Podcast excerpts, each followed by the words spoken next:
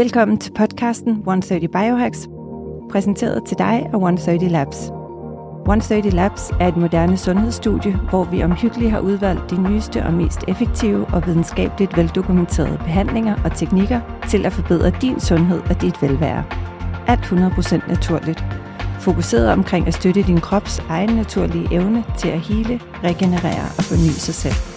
Vi tilbyder en helt ny tilgang til sundhedsoptimering, både i forhold til forebyggende sundhed og behandling af allerede eksisterende sygdomme.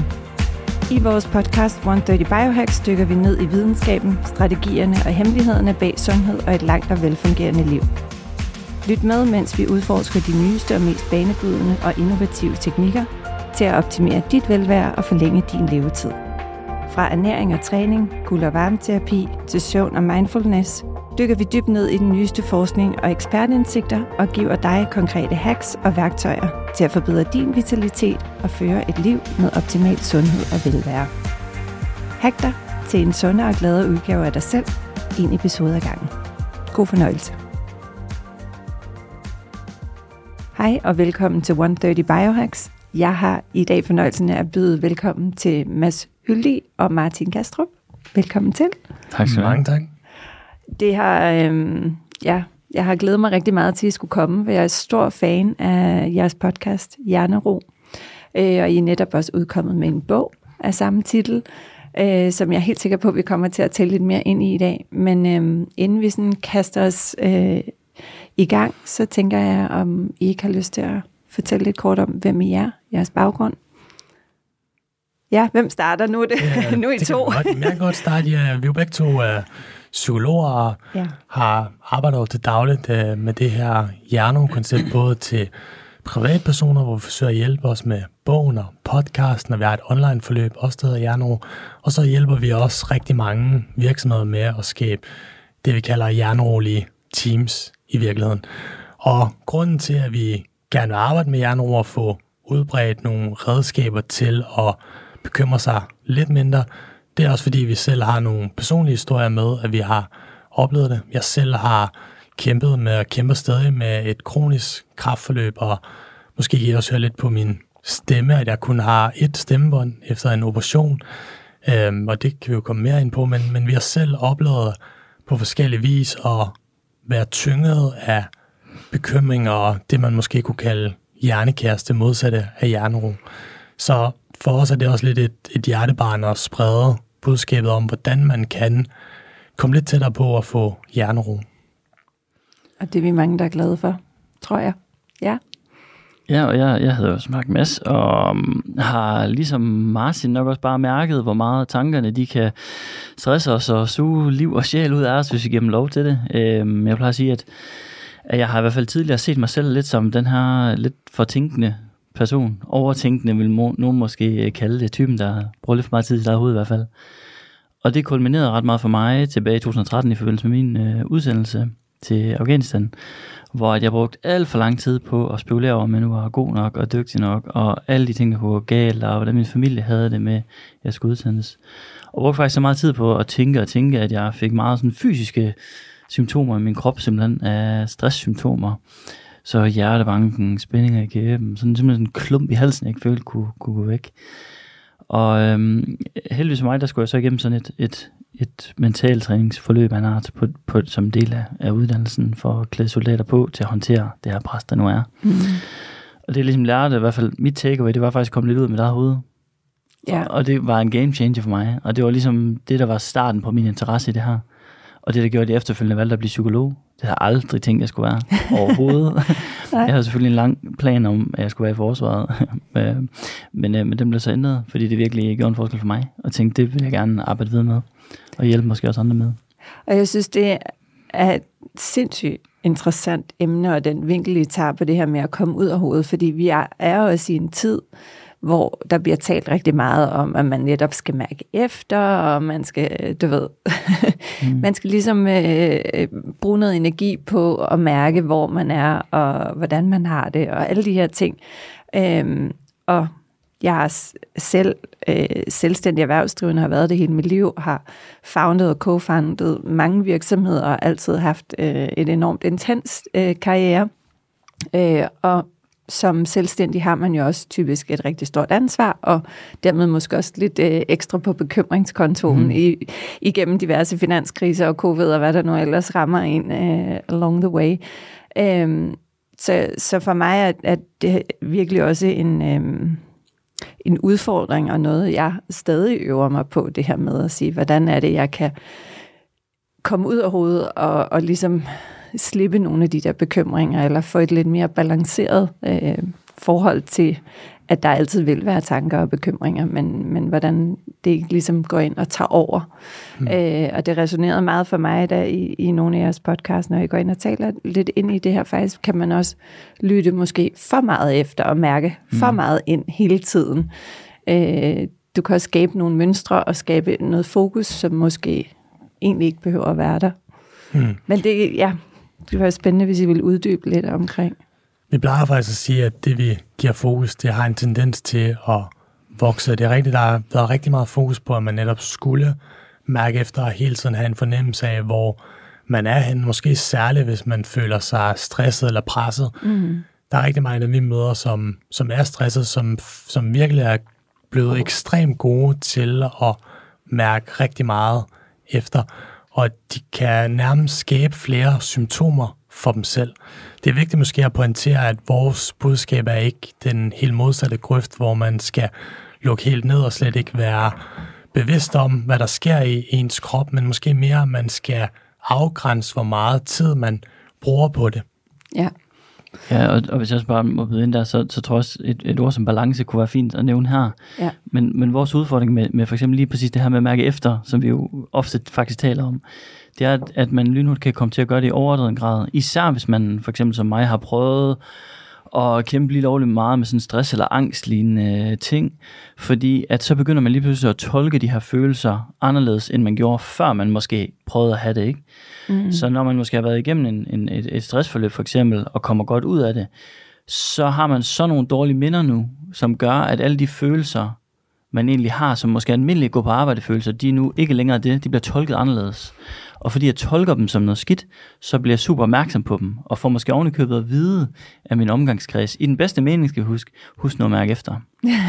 ja. Og det skal man, og det, og det, husk, og det er vigtigt at huske, at det er jo virkelig alt, der er jo ikke nogen, alle siger det med en god intention, og, og, og de mener det jo. Den måde, man mener det på, det er jo ikke, nu skal du huske at mærke efter hvert øjeblik, men det er bare det, man hurtigt kan komme til, hvis man mm. frygter sådan noget som stress, eller frygter angst. Og så begynder man faktisk at overvåge sin krop. Og så er det, som Martin siger, det vi giver øh, opmærksomhed, det vokser. Er jeg stresset lige nu? Mm. Hvordan har jeg det lige nu? Og så bekymrer man sig måske også om, hvordan man har det. Og hvis der er noget bekymring, jeg kan give, så er det stresssymptomer. Præcis. Og så mærker man flere af dem, og så bliver ja. det faktisk en ond spiral. Så det er noget med en balance. Finde en måde, hvordan kan jeg mærke efter, om jeg er glad og tilpas i min hverdag? Trives jeg? Har jeg et meningsfuldt arbejde? Har jeg dyrker jeg de ting, jeg synes er fede? Men man skal ikke gå og tænke over det hele tiden. Ja. Fordi så bliver det nok for meget. Ja, jeg tror, altså balance er helt sikkert et keyword i det her også. Jeg kom fra en anden baggrund, hvor man siger, jeg har været enormt dygtig til bare at køre med 400 km i timen, og, og været ikke så god til at lytte til min krop.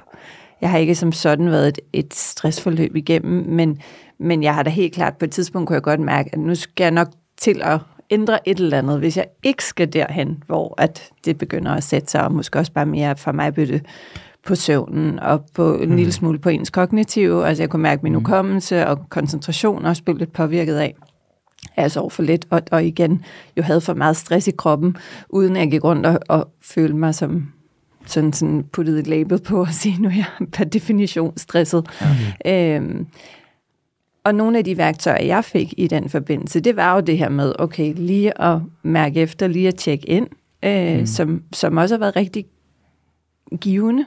Øh, men jeg tror lige præcis det, som, som ikke bare jeg, men mange kæmper med, og det oplever jeg også rigtig meget med dem, der kommer ned øh, i stressforløb ned hos os i studiet, og mm. at, at det her med, hvordan finder man så balancen i, og selvfølgelig altså ikke løbe med 400 km i timen, overhovedet ikke mærke sin krop, for det, det er også farligt. øh, men samtidig netop, som I også er inde på, den her balance i, øh, at kunne, kunne mærke sig selv, men uden at overtænke, overbekymre, overmærke mm. efter, fordi så, så får man helt sikkert også tillagt nogle ting. Og der er også et eller andet i et narrativ, hvis man hele tiden, om jeg er så stresset, eller jeg har, altså, mm. jeg tror også, har jeg i hvert fald en følelse af, at man på en eller anden måde, så får man jo også gjort sig selv til, til det. Helt sikkert, til den det er person, også, ikke? klassikeren er jo, når man er faldet i den grøft, hvor man gør det for meget, at man måske hver time, også når man er på arbejde, går om og mærker efter lidt, tager temperaturen på sig selv, og måske midt i, at man også står i en presset arbejdsopgave, hvor man helt naturligt også vil føle sig mm. stresset.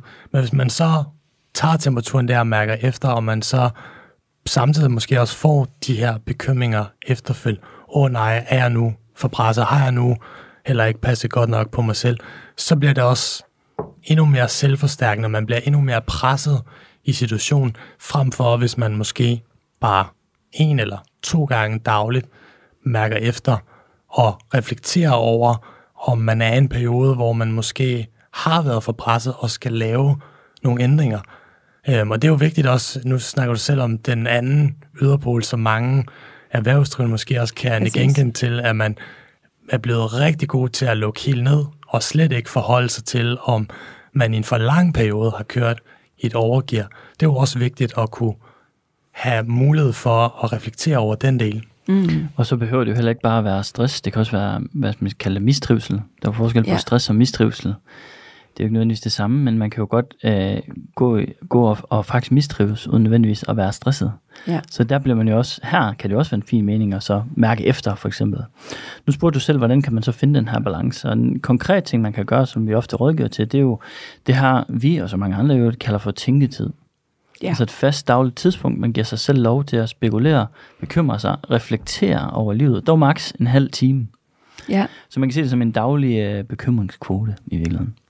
Så tanken det er jo, at hvis man i løbet af dagen bliver fanget i sit eget hoved, så kan man øve sig i, og det vil jeg gerne lægge tryk på, øve sig i at Ja. udskyde de her Ja. tanker og bekymringer til sin faste tænketid. Som for eksempel i mit tilfælde er hver dag, når jeg er i bad.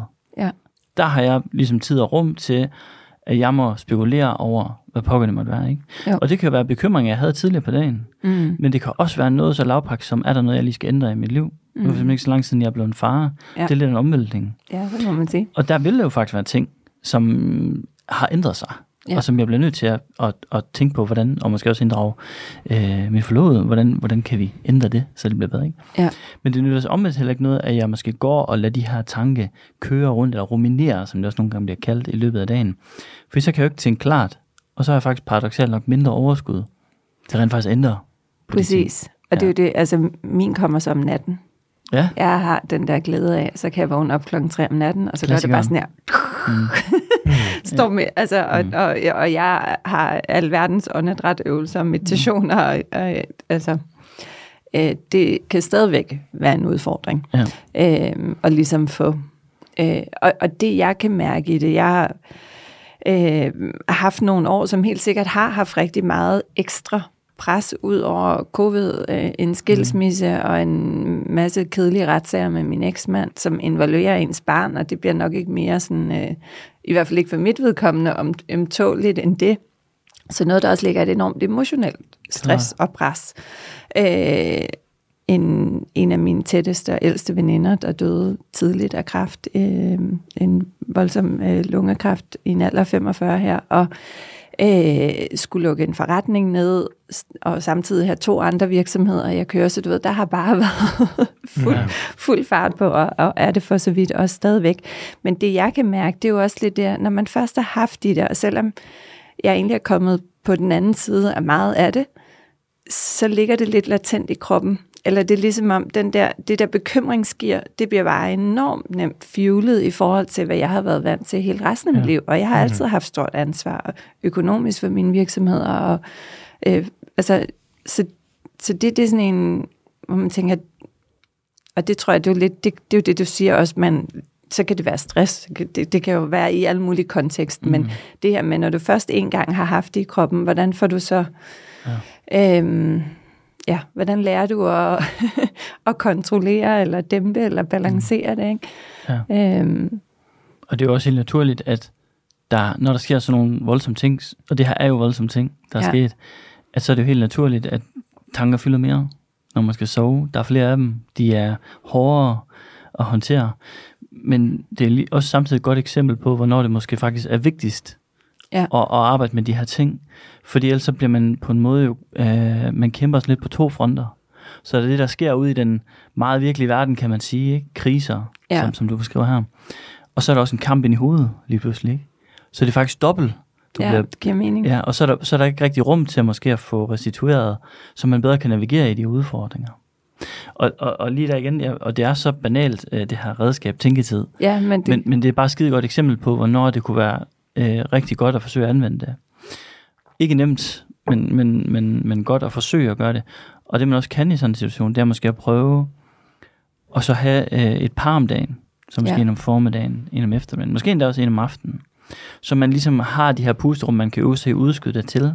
Ja. Der, er for der har jo 100% også været nogle ting, du skulle forholde dig til, vigtige beslutninger. jo, absolut. Ja, Men, men stadigvæk, altså som du siger, det der jo også, og, og, og det har jeg også, det ved jeg udmærket rationelt godt øh, med min erfaring igennem alle de her år, det er jo det her, jeg bliver ikke en bedre problemløser af, at jeg ligger vågen halvdelen af natten og mm. vågner op træt. Om, altså, det, det, det løser ingenting. Så, mm. så, så helt klart, og det her med at kunne prøve at ja, sætte tid af, eller øh, mm. sige, okay, nu, nu, nu er det her. Jeg tænker en anden ting. Jeg synes, et værktøj, jeg fik øh, i forbindelse med min skilsmisse, det var det her med øh, en kognitiv psykolog, der ligesom siger, "Men prøv at, øh, prøv at skrive dine bekymringer ned, mm. og så prøv, når der er gået en uge, og når der er gået en måned, så prøv at se, hvor mange af dem, der egentlig er blevet realiseret. ja. Mm. Og selvom at der også er sket nogle, øh, nogle rigtig hårde ting, øh, så er der også sindssygt mange af de bekymringer, jeg har haft, som selvfølgelig overhovedet ikke er blevet til noget, Ja. og som Mm. har fyldt og har virkelig har, altså, jeg har brugt meget energi på, ikke? Så, mm. så, så det er også interessant, men alligevel må jeg også bare kende, at det er en, øh, det er en svær øvelse at komme ud af det, øh, af det spor. Det er det Ja. helt sikkert, og der er jo det, du beskriver også med, at bekymring over tid sådan fylder mindre, eller betyder mindre og mindre vigtigt, er jo typisk også et tegn på, at lige når bekymringen opstår, sætter det også gang i nogle følelser, der er ret intense, mm. hvor man virkelig føler, at det er meget vigtigt, at jeg skal håndtere den her ting. Og det er også, hvis man kan lykkes med at øve sig i at udskyde bekymringer, man får om formiddagen, til ens tænketid senere på dagen, så får man også typisk den her aha-oplevelse, at mange af tingene ikke Ja. fylder noget. Noget andet, jeg også fik lyst til at, at byde lidt ind på, det er det her med, når man også om natten ligger og ruminerer over en masse ting og sager, som for eksempel i, i dit tilfælde, hvor du beskriver alt det her ydre pres, mm. du, du oplever, hvor man helt naturligt får alle de her bekymringer. Noget, nogle også oplever, det er, at tænketid faktisk kan hjælpe en med at få lagt nogle af brækkerne på plads på en måde, fordi man har mulighed for at reflektere over nogle af de her ting, der foregår, så de ligesom kan lande på en eller anden måde, der gør, at man, man i nogens tilfælde i hvert fald, øh, får dem til at fylde mindre også Ja. i løbet af natten, dagen efter og sådan noget, fordi man lidt har haft tid til at bearbejde dem på en måde.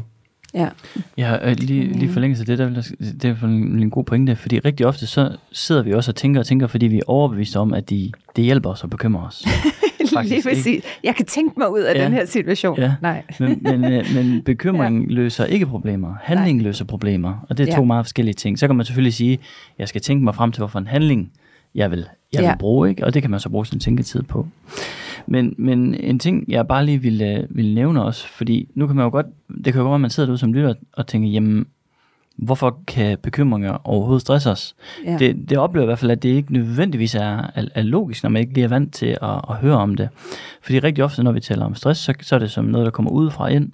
Og det er jo rigtigt mm. i høj grad, du beskriver Ja. ja. det her. Vi har alle sammen ting, der, der som sådan stresser os. For eksempel, så øh, kan I jo være sikker på, at, at min, og sikkert vores alle tres hjerner lige nu, er, er forholdsvis højere aktive. De er stressede. Der bliver udskilt en masse præstationsfremmende stoffer, der skal hjælpe os med at performe lige nu Ja. og forhåbentlig give lytterne en god øh, oplevelse. Og det er, jo, det er jo det, stressresponsen skal. Den er der jo af en årsag. Det er en positiv stressrespons i ja, min verden. Ja, kan man sige, Mm. ja. Øhm, og, og stressresponsen, den, den skal man huske, den, den er der jo vildt for at hjælpe os med at præstere. Udfordringen, det er jo så bare, at ligesom resten af vores krop har brug for pauser, så har hjernen også brug for pauser. Så et eksempel kunne være, at jeg tager ned og træner i det lokale fitnesscenter, træner mine arme til ukendelighed, så tager jeg hjem, så skal de jo restituere. Mm. Og det er jo restitutionen, at de egentlig genopbygger sig selv. Ikke? Men hvis jeg så tager hjem og bliver ved med at og så tage flere armbøjninger hele aften, så kan, og gør det igen og igen, dag ud og dag ind, jamen så er det tvivlsomt, om jeg egentlig opbygger styrke. Måske nærmere, så nedbryder jeg faktisk mig selv. Præcis. Ja. Så det er det samme her med hjernen. Så for eksempel, nu er vi i en stressende situation lige nu. Vi skal præstere, der er noget på spil for os, vi kan alle sammen risikere at sige noget dumt, og så derfor så sætter hjernen gang i stressrespons for at hjælpe os. Men når vi så er færdige med den her situation, så skal hjernen jo gerne restituere. Præcis ligesom kroppen skal restituere. Men den her restitution kan vi så afbryde. Og hvordan gør vi det? Det gør vi ved at tænke. Mm. For vi har den her fantastiske evne til at tænke, som vi er velsignet med, men kommer med en høj følelsesmæssig pris, hvis den løber løbsk. Ja. Og helt konkret, så det der kan ske, det er jo, at jeg efter den her podcast for eksempel spekulerer over, ej, hvorfor sagde jeg det? Jeg skulle have sagt på en anden måde. Ej, det var dumt sagt. Det kan også være allerede inden podcasten, at jeg begynder at spekulere over, hvad nogen som spørger om noget, jeg ikke kan svare på. Mm. Så bliver den her stressrespons jo faktisk forlænget.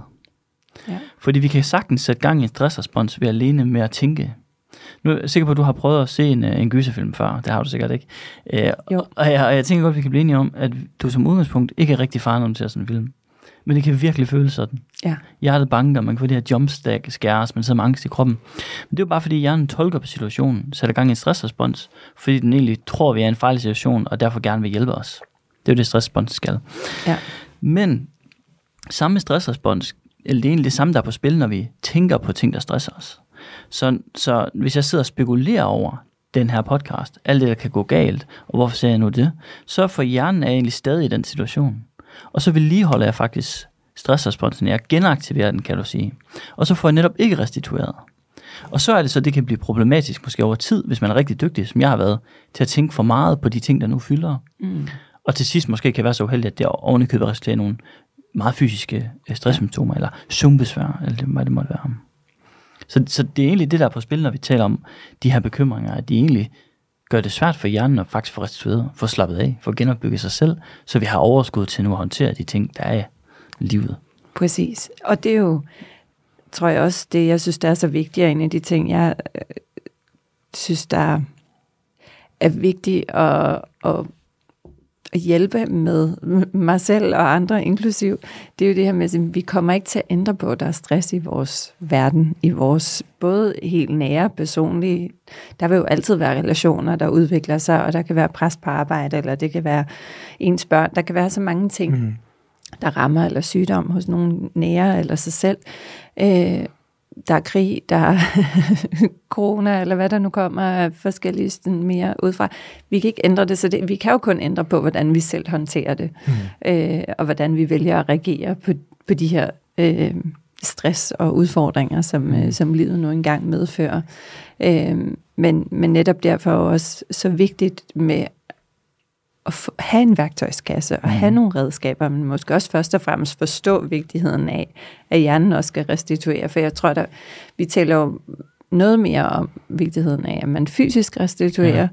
Ja. Mm. Øhm, og selvom der selvfølgelig også er kommet meget fokus på mindfulness og betydningen af at meditere og trække vejret osv., så, videre, så er det jo mm. stadigvæk, tror jeg, for mange sådan en lille smule abstrakt mm. og enormt svært at indarbejde i en dagligdag, i hvert fald det her med de her pauser.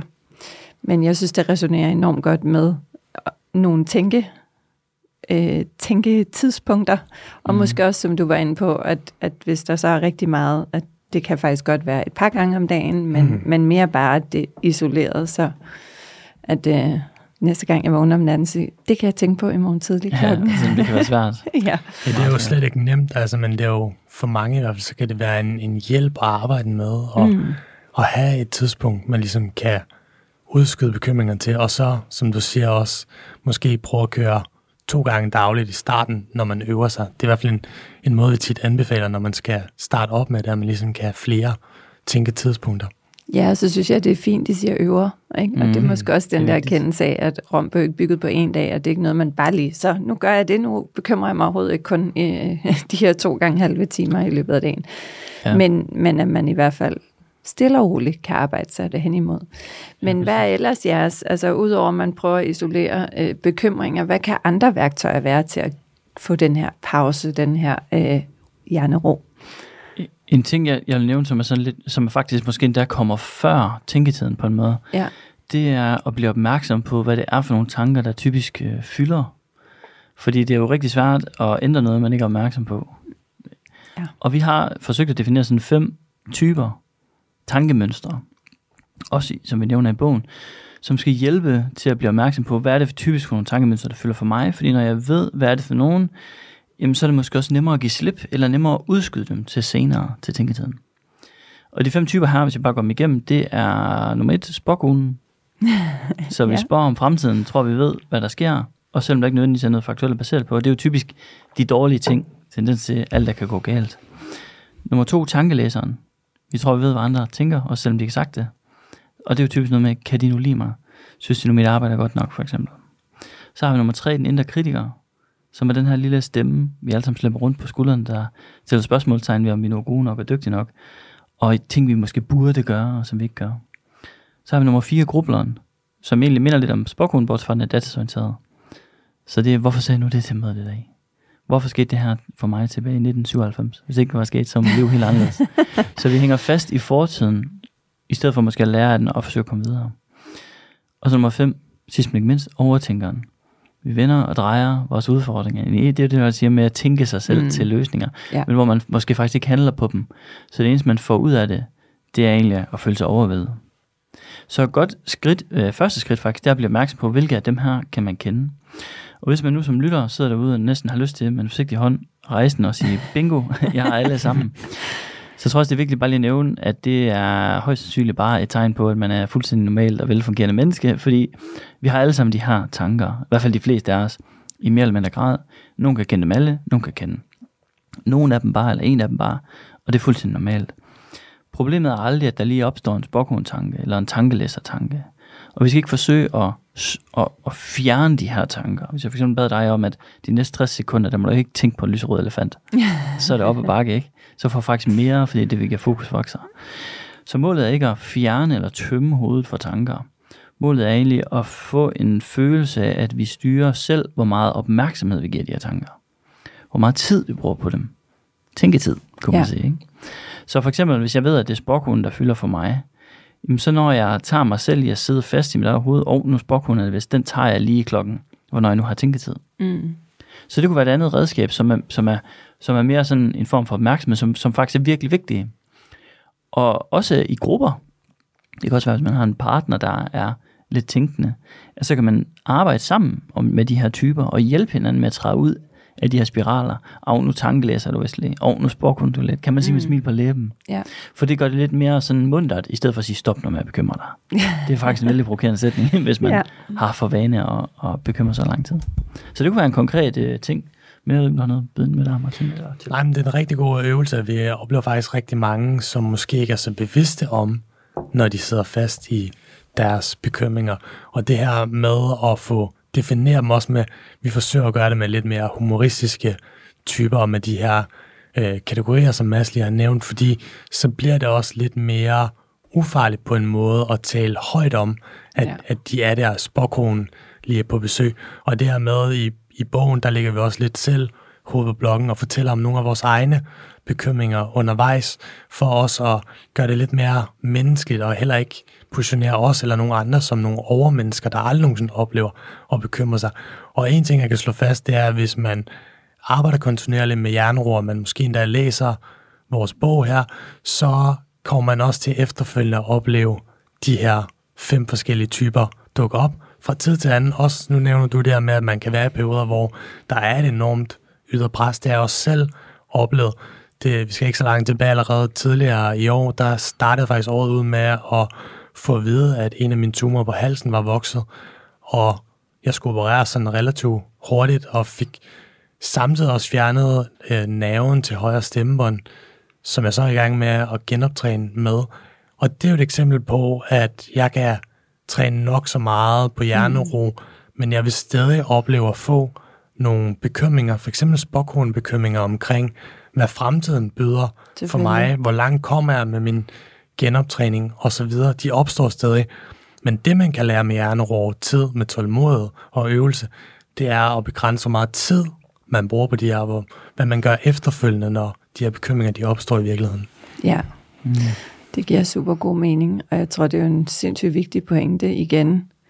Ja, vi kan jo ikke, vi kan jo ikke skabe et liv, hvor der ikke er bekymringer eller udfordringer, mm. eller øh, hvis du er syg, så, så bliver du nødt til at forholde dig til det. Mm. Men, men hvor meget skal det fylde? Mm. Øh, og, og det er jo også, altså hvis man kigger i dag, øh, og så har vi jo flere stressramte og flere siger, der var lige en artikel i morges i Berlingske om, hvor mm. mange milliarder det koster for erhvervslivet øh, ja, med stresssygemeldinger. Ikke? Og Øh, det, Både kroner og øre, men også øh, rent menneskeligt. I, præcis, mm, ja. øhm, i allerhøjeste grad. Mm. Ikke? Og så kan vi begynde at tale ind i, hvor mange der så har en eller anden form for depression, eller angst, eller anden mm. mental øh, ja, issue, hvad vi nu skal kalde det. Det er jo ikke for sådan at skulle, men, men der, det er jo i hvert fald noget, der er mere mm. påtrængende end nogensinde. Mm. Og en vigtig ting at slå fast her, sådan så det i hvert fald ikke bliver misforstået, det er, at vi kan ikke reducere stress til bare bekymringer og de tanker, der foregår. Så det er slet ikke vores budskab. Der er også ydre omstændigheder, man er mm. nødt til at forholde sig til, som, som kan, eller som er stressende fra tid til anden. Absolut. Så det er en balance, der er to sider af den her mønt. Vi har bare oplevet også i gennem lang tid, at der måske har været et meget ensidigt fokus kun på de ydre omstændigheder og forsøge at og stressreducere og fjerne alle mulige ydre mm. omstændigheder, som du lidt tidligere også selv var inde på, så er der også ja. kommet en masse forandringer, der, der bliver ved med at være der en masse usikkerhed, mm. og for mange også højt arbejdspres, og mange af os er også ambitiøse både på arbejde og på vores privatliv. Præcis. Og det vi nogle gange har oplevet også, når, når vi har haft klienter, det er, at, at nogen desværre også ender med at pakke sig selv lidt for meget i vat og skærme sig selv lidt for meget for nogle af de her ting, der kan stresse os. Og det, det desværre ofte resulterer i, det er, at ens komfortzone bliver mindre, og man bliver også dårligere til at håndtere stress og udfordring, fordi man ikke bliver eksponeret lige så meget for det. Og så giver det for rigtig mange også nogle nye bekymringer om, at Nå, det kan jeg heller ikke klare, jeg, er heller ikke, jeg, jeg kan ikke håndtere et normalt arbejdsliv måske, eller mm. jeg har også bare brug for at pakke mig selv ind hele tiden. Øhm, det er meget menneskeligt, men, men det er også lidt ulykkeligt at se dem, der ender i den, den boldgade, kan man sige. Ja, for det er jo ikke nødvendigvis et bedre liv, eller et mere bekymringsfrit eller stressfrit liv, mm. eller hvad det nu er, der fylder, øh, som du er inde på. Det bliver bare lige pludselig bliver... Mm. Det er måske en indskrænkning. Mm. Og sam, oh, ja. undskyld, var du vel? Nej, Nej, men jeg vil bare tilføje her, og samtidig så kan det faktisk også godt, og det skriver vi jo om, det er dedikeret et hele kapitel, hele sidste kapitel, hedder Stressparadoxet, øh, og handler faktisk om, om stress. Og formålet med det kapitel, det er at hjælpe folk med at mindske deres frygt for stress. For noget af det, der er sket rigtig interessant hen over den sidste periode på 10, 20, 30 år inden for stresslitteraturen, det er, at man har fundet ud af, at frygt for stress er virkelig skadeligt. Og det er jo problematisk, når man i medierne for eksempel bliver bombarderet med skræmmekampagner om, hvor farlig stress er. Særligt hvis man har haft stress ind på livet. Og det hænger sammen med, eller grunden til, at det, har, det faktisk er farligere at tro, at stress er farligt. ja. øh, og, og, og det hænger sammen med det, der hedder placebo- og nocebo-effekten, som, som du sikkert har hørt om. Mm. Så den her mystiske forventningseffekt, så hvis jeg bilder dig ind, at hvis du drikker det her øh, glas vand, så kommer du i mega godt humør, selvom der egentlig ikke er noget aktivt stof i, men det tror du bare, der er.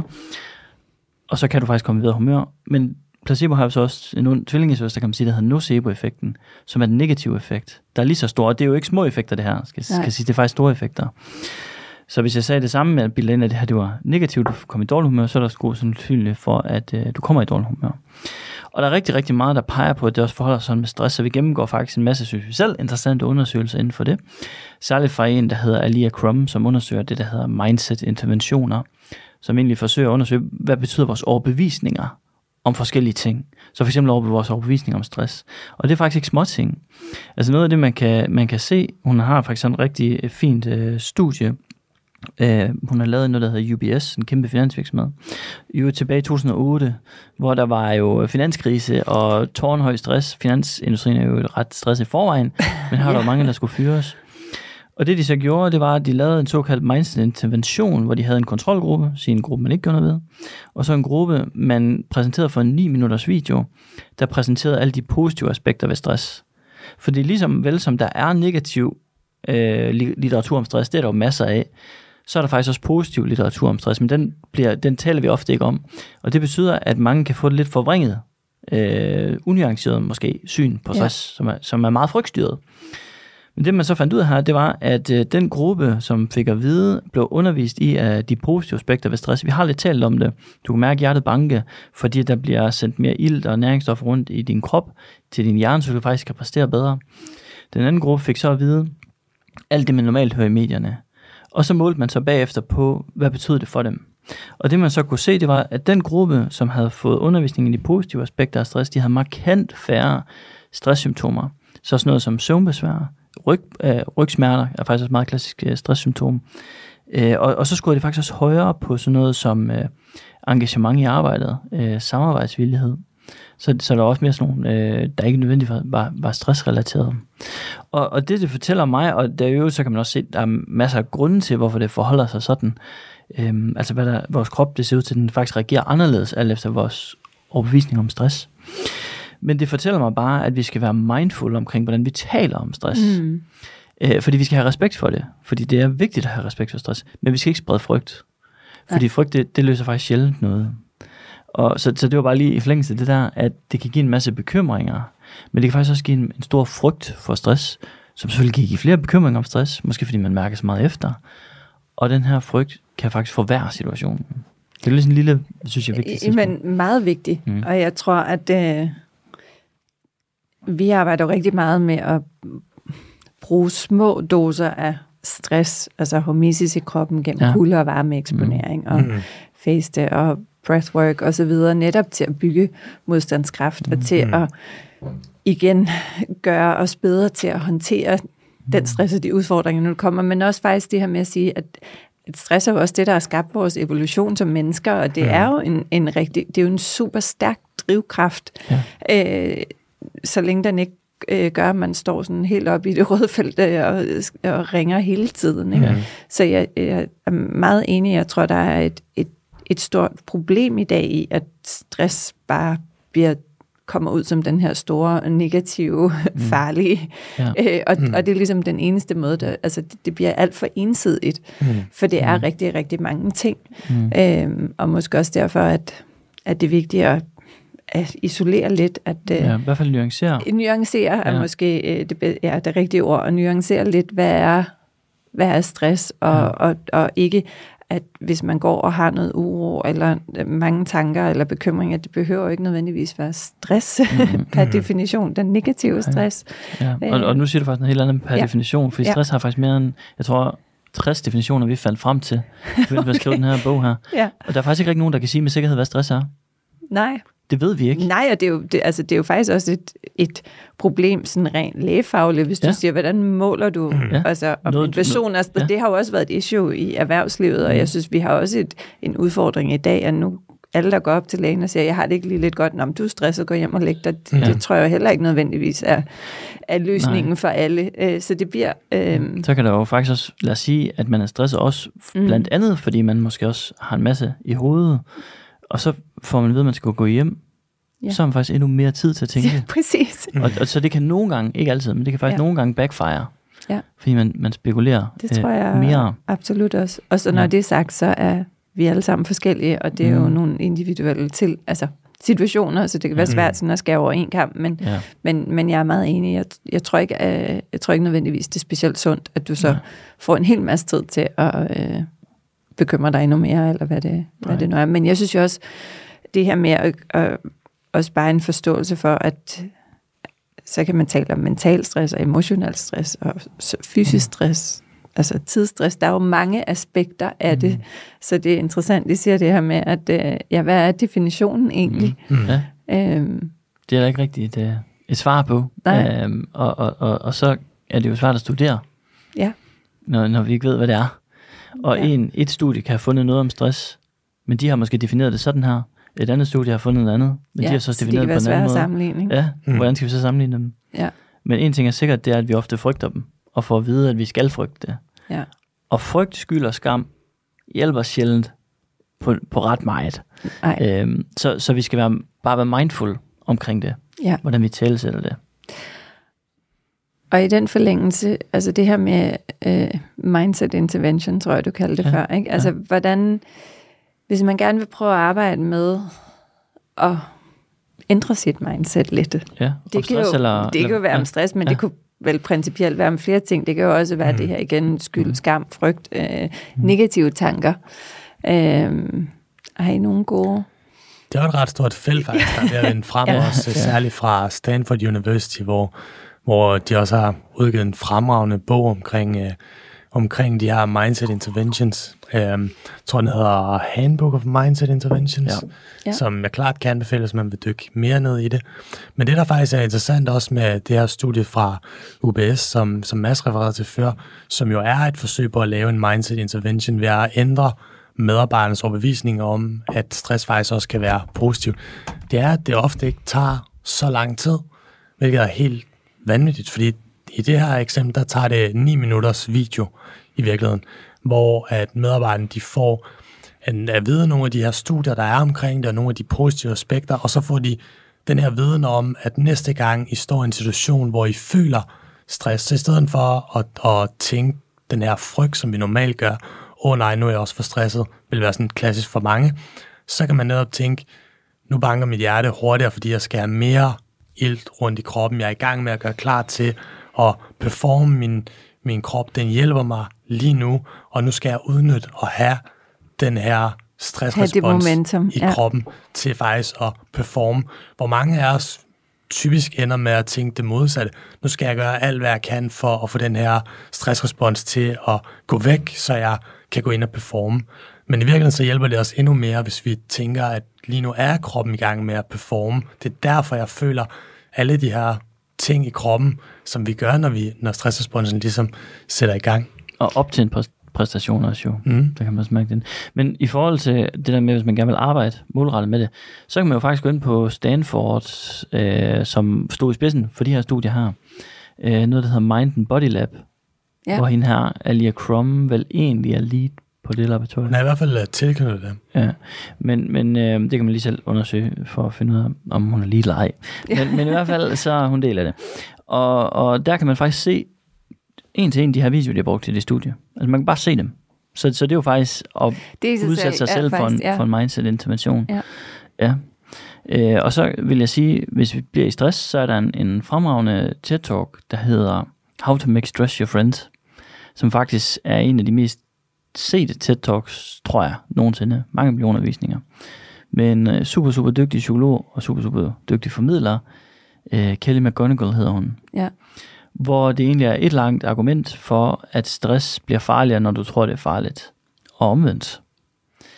Og hun præs- øh, bakker selvfølgelig op med nogle rigtig spændende studier, som, man så, øh, som der bliver refereret til, som man så selv kan gå ind og yderligere dykke ned i, hvis man gerne vil det. Så det kunne være et fint sted at starte.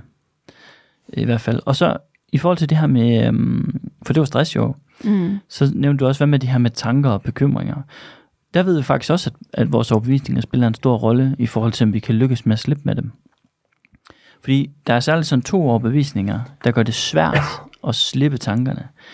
Nummer et, det er, at man tror, man ikke kan lade være.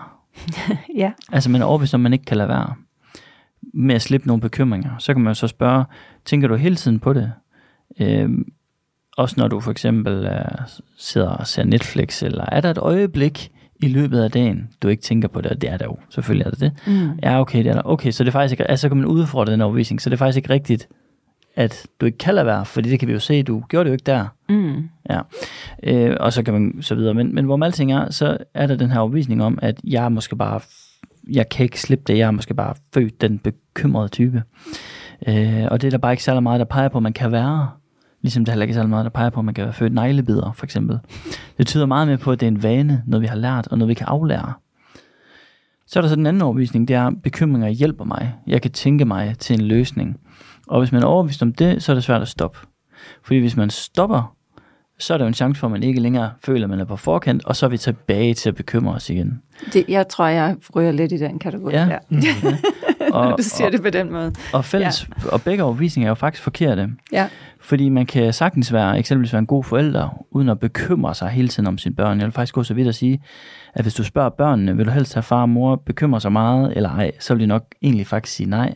fordi så er man mere nærværende, har måske mere overskud til at være en god forælder. Man kan også sagtens præstere godt, uden at bekymre sig. Bekymringer løser jo ikke problemer. Handling gør. Ja, præcis. Og tværtimod, så kan det jo... Altså, Faktisk gør det værre. Ja, og, mm. og, og gøre, at du bliver defokuseret, og ikke, Ja. ja. lige så, ikke performer lige så godt, Ja. ja. øh, i hvert fald. Ja. Øh, Så, så det er jo sådan nogle overbevisninger, man ja. Ja. kan lægge mærke til. Har jeg dem? Er jeg overbevist om, at jeg ikke kan lade være? Er jeg overbevist om, at, at øh, hvis jeg ikke gør det, så er x, y, z? For det er jo også noget, der står i vejen. Det er svært at ændre noget, jeg ikke tror på, ja. Ja. jeg kan ændre. Fordi så vil jeg jo ikke, helt naturligt, min indsats for at ændre det vil jo falde. Fordi what's the point? Hvis jeg er overbevist om, at jeg ikke kan. er der nogen... Øh, altså, der er jo masser af inspiration her at tage fat i. Men jeg tænker også, er der sådan nogle konkrete... Nu, jeg har reddet konkurrenceredning øh, hele min ungdom, så jeg har egentlig... Det har også været en gave for mig i den forstand, at jeg har lært at bruge fuele den der positive stress, den der følelse, inden man skal ind. Og, Ja. ja. og så har du altså, øh, hvis det er spring, så er det tre minutter, og hvis det er ingen gang, og, og dressur lidt længere, men fem minutter, hvor du bare skal performe alt, hvad du kan, og det er ikke engang kun dig selv, du gør det også sammen med et andet levende væsen. Mm. Øh, og den der sådan, altså, jeg synes jo altid, det var en, et rush på en positiv måde, og det kan jeg da godt se, det, det har jeg formået at transformere og tage med mig ind i mit erhvervsliv. Mm. Øhm, positivt. Men nu er det jo ikke alle, der har reddet, og så har jeg jo, som I også kan høre, alle mulige andre ting, jeg så ikke er lige så god til at øh, kontrollere og styre. Øh, men det er jo heller ikke det, der er så afgørende. Det er mere det her med, er der nogen, hjælper det så at prøve at, at sætte sig selv i en situation, hvor man mærker det her, men men øver sig lidt i at, at, at, at at ved ikke, have det godt med den følelse, eller øh, embrace den, i stedet for at kæmpe imod den. Er der, er der nogle ting, man, man kan gøre der? Var, du, var jeg ved at afbryde dig, Marcel? Eller? Nej, det var det nok ikke, men det var fordi, jeg tænkte, altså det jeg lidt hører dig sige også, det er, kan man, kan man øve sig i det, kan man træne mm. sig i det virkelig? Det kan man jo godt. Uh, man kan jo prøve at tilvælge nogle af de situationer, man måske typisk havde lyst til at undgå lidt, fordi man enten føler, de stresser eller presser en for meget, eller måske så var man lidt angst for at skulle præstere i det, fordi det var lidt ukendt for en. Og det kan man jo øve sig i måske. Måske kan man finde nogle steder i ens dagligdag, hvor at det ikke er at springe ud for 10 meter ved dem, Ja. men måske bare starte med 1 meter ved dem, så man også ikke bliver fuldstændig overvældet af alle de følelser, det kan skabe, men at man måske stille og roligt begynder at lære sig selv, at det er okay at, at mærke nogle af de her følelser, man måske har skærmet sig selv fra tidligere. Så det er stille og roligt at eksponere sig for det i nogle, nogle overskuelige situationer, hvor man ved, at jeg kan godt håndtere det her, og så lære, hvordan det føles igennem. Følelsen er jo heller ikke ens hele vejen igennem de her situationer. Den topper jo også på et tidspunkt, og man begynder at opleve, at man måske også kan mestre de her situationer lidt mere, mm. og så vil man også opleve, at ens komfortzone, den udvider sig stille og roligt. Og, og så helt kon- og det er jo en helt konkret måde at gøre det på. Og for, og for, og for at svare sådan øh, klokkeklart på, om man, man kan vende sig til det, så er svaret ja. Fordi hjernen den er jo plastisk, så det betyder, at den ændrer sig konstant i forhold til, hvad vi bliver udsat for. Øh, så, så der er jo generelt neuroplasticitet, altså hvis nu, at øh, jeg er født i Danmark og bliver udsat for dansk, så er det det, jeg lærer at tale. Men hvis jeg er født i Japan og bliver udsat for japansk, så er det det, jeg lærer at tale. Ikke? Ja. Så hjernen tilpasser sig. Så er der så også det, der bliver kaldt for selvdirigeret neuroplasticitet, som egentlig bare betyder, at jeg ønsker at ændre min hjerne i en øh, be- bevidst retning. Og det, det lyder fancy, der er egentlig ikke så meget hokus pokus i det, for det er egentlig basically det samme. Så for eksempel så kan man se strukturelle ændringer i mennesker, der, altså deres hjerner, øh, der måske ikke spiller violin, eller spille guitar. Man kan simpelthen se nogle områder, der er en smule mere veludviklet. Man kan også se det i, vi har faktisk et studie, hvor refereret til med nogle taxichauffører i, i, i bogen, som, som jo viser, at, øh, at de her taxichauffører, de har i det her tilfælde et område, der hedder hippocampus, som er øh, involveret i sådan noget som hukommelse. Mm. Og det var mere veludviklet, fordi de jo skulle huske så mange ruter og så videre. Ikke? Ja. Og det er jo et udtryk for, at det vi opsøger, det vi forsøger at dygtiggøre os til, det tilpasser sig hjernen sig efter. Og så bliver det nemmere og nemmere. Vi bliver dygtigere og dygtigere til at spille guitar. Vi bliver også dygtigere og dygtigere til at tilpasse os stress. Ja. Så det er det samme, der er på spil her. Og det kan også være, apropos overbevisninger, vigtigt at huske på, at når noget er svært, altså om det er helt øh, jordnat matematik, som man selv lære det, jamen så er det egentlig, om man har alle de her ubehagelige følelser, når man skal lære noget, så er det jo et udtryk for, at hjernen er fuld gang med at tilpasse sig. Det er derfor, vi får alle de her ubehagelige øh, følelser i kroppen. Ligesom efter en stressfuld oplevelse, der er det også helt normalt øh, at mærke en kæmpe variation af alle mulige følelser. Lykke, nedtrykthed, eufori, øh, alle mulige følelser, som er et udtryk for, at hjernen den er ved at bearbejde whatever det er, man har været udsat for, ja. så vi kan tilpasse os bedre i fremtiden. Der, hvor man jo selvfølgelig skal øh, passe på, det er, at man skal ikke overdo it. Så, så er vi tilbage til restitution igen, at, ja. at man tager nogle, måske nogle mindre skridt hen imod. Men, men det er ret vigtigt, at, at også så man, man, man, man ved det, for så er vi også tilbage til overbevisninger, at hjernen jo kan tilpasse sig. Ja, og jeg, og jeg synes, det, altså, jeg har selv brugt det meget som et aktivt værktøj, det her med, og det er jo helt ned til for eksempel kuldeterapi. Gå ind tre minutter i minus 130 grader. Det tvinger dig lige til at, at lige der at, at komme ud af, af tankemølleret i hvert fald. Mm. Du bliver lige nødt til at mærke din krop, for det er relativt koldt at stå derinde. Mm. Så det, ja. det, og, og når du kommer ud, så får du lige præcis, som du beskriver, faktisk den her eufori. Du får de her mm. endorfiner, og yes, jeg klarede det, men du får faktisk også lidt en, og rent mentalt lidt den der lethed, okay, det jeg gik ind med og var lidt tung omkring en bekymring, nogen, noget jeg synes, der var dumt i mm. min dagligdag, hvad det nu var det øjeblik, det føles lige pludselig måske lidt mere overkommeligt, mm. og lidt, okay, fint, vi klarer det. Mm. Øh, og, og det med, uanset hvordan, hvilken måde man så opbygger den her resiliens på, men, men jeg synes, det, det interessante er, at man kan faktisk gøre rigtig meget, og det var mm. det positive i alt det her, ja. at der er mange værktøjer, og der er mm. små ting, og der er ting, der tager længere tid, men, men der er masser, man kan gøre for at prøve mm. at hjælpe sig selv til lidt bedre at håndtere de mm. her ting. For de, ja. de kommer. Det, det er næsten, synes jeg, en given. Ikke? Ja, det må man sige. Dem og så kan man sige, at vi starter jo alle sammen fra forskellige udgangspunkter. Præcis. Og der er det bare vigtigt at huske på at finde det niveau, der, der passer til en i forhold til at, at begynde at eksponere sig for nogle af de her ting, hvis det er nyt for en. Ja. Altså, så det er en vigtig ting i hvert fald at, at huske på, at normalisere, at man heller ikke behøver at springe for 10 meter ved dem. Ja. Mm. Så det man kan godt tage de små skridt. Ja, det kan man. små doser. Ja. En sidste ting inden her på falderæbet, øhm, som måske virkeligheden taber ind i alt det, vi har talt om. Det er jo lidt tilbage til det, nu siger jeg start i små doser, men, men jeg tror, at mange føler jo nærmest også i dag, kan nærmest få det her wellness-stress, eller øh, stress over så mange ting, vi skal gøre for vores mm. sundhed, for vores fysiske sundhed, for vores mentale sundhed, og vi skal også ah, du ved, sikre, at vi kan leve længere og være ja. sundere, mens vi lever længere, mm. og alle de her ting. Altså, det kan næsten også blive stressende, at du mm. skal gøre så meget, og så skal jeg journaling, og jeg skal meditere, og jeg skal lave grønne juicer, og er der sådan har I et eller andet øh, guldkorn i forhold til, igen, balance, tror jeg, øh, jo også er et vigtigt ord i alt det her, men, men øh, oplever I også, at, det er, at folk ligesom kan blive overvældet af alle de ændringer, de måske gerne vil lave, og hvis man vil ændre det hele på en gang, så er succesraten måske mindre, end hvis man prøver at tage det i steps.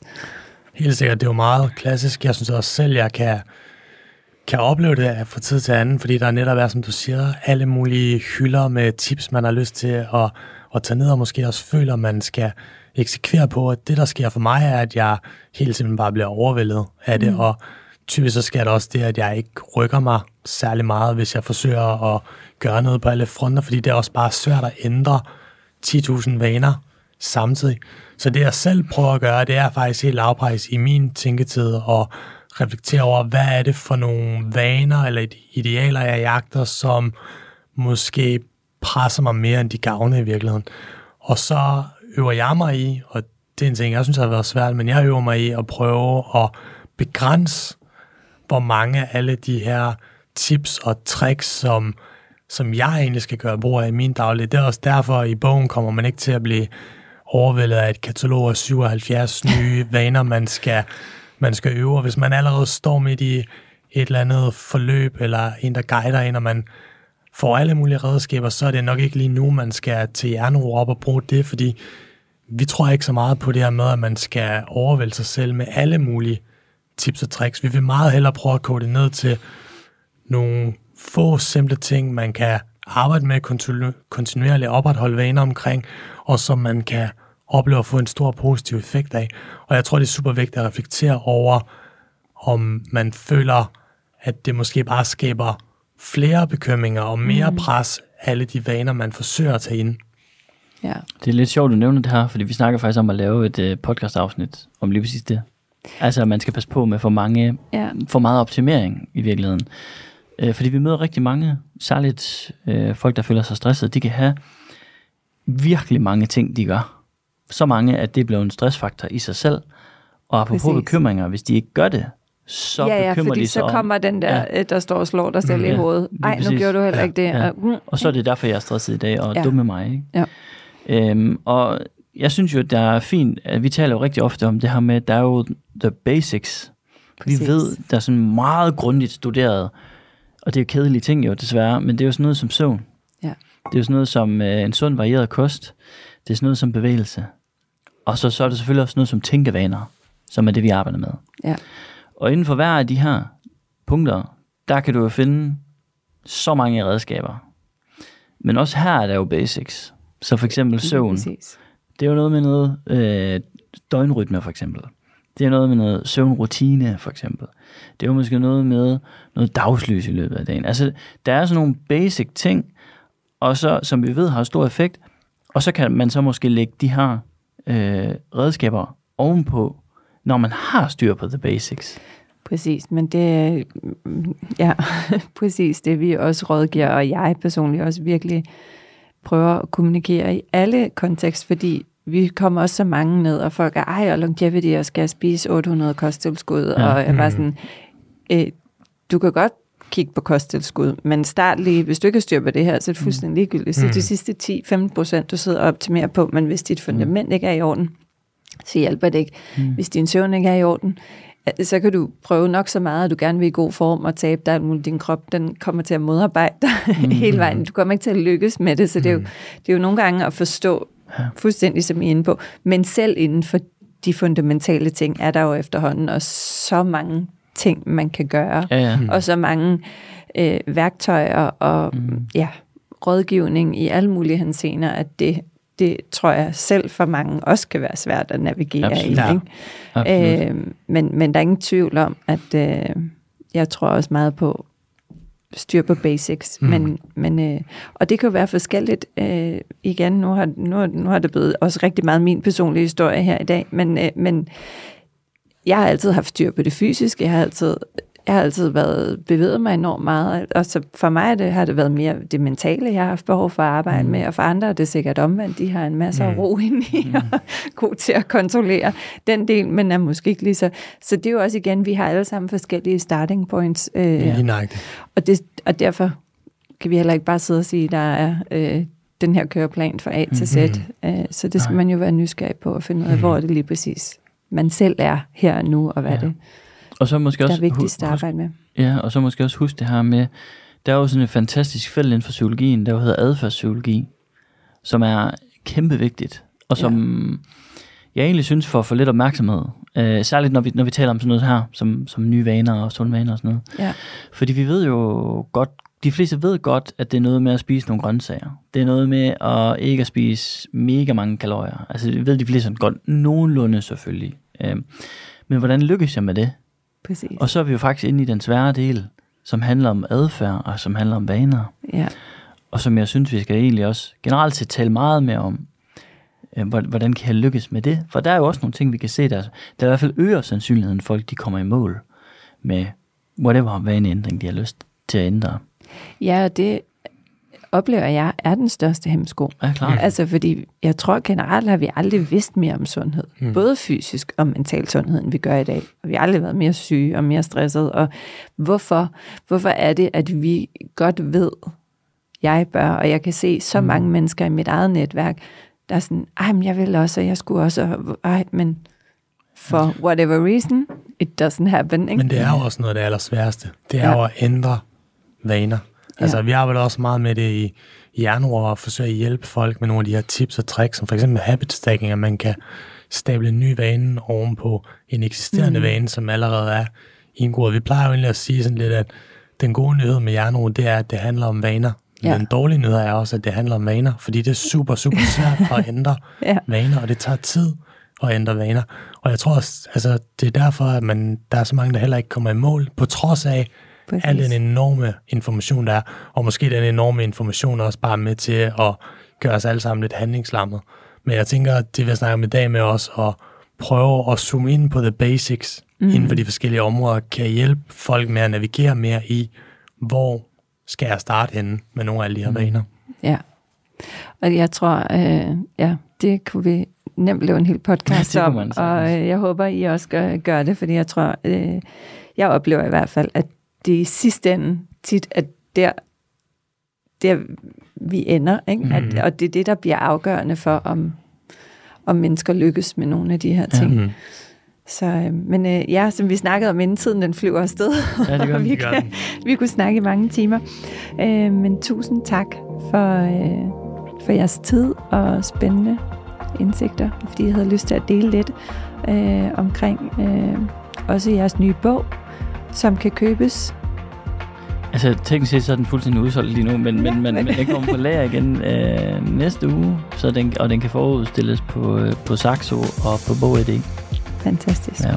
Ja. Og så, så man kan godt nå at få den inden jul. Og så kan man jo også tune ind på jeres podcast, ja. Ro, som findes på de gængse podcastkanaler. Ja. Yes. Ja.